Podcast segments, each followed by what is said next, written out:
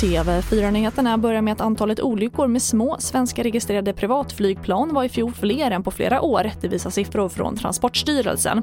Totalt skedde det nitton olyckor förra året, vilket är det högsta antalet på sju år.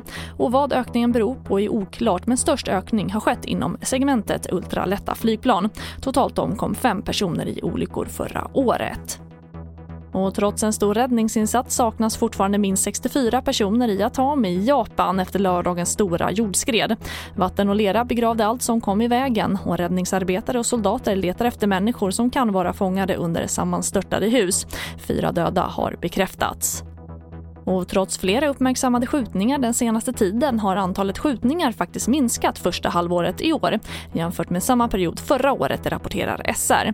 Under det första halvåret i år har hundrafyrtio skjutningar skett, att jämföra med hundrasjuttiofem under samma period förra året, vilket är en minskning med tjugo procent enligt nya siffror från polisen.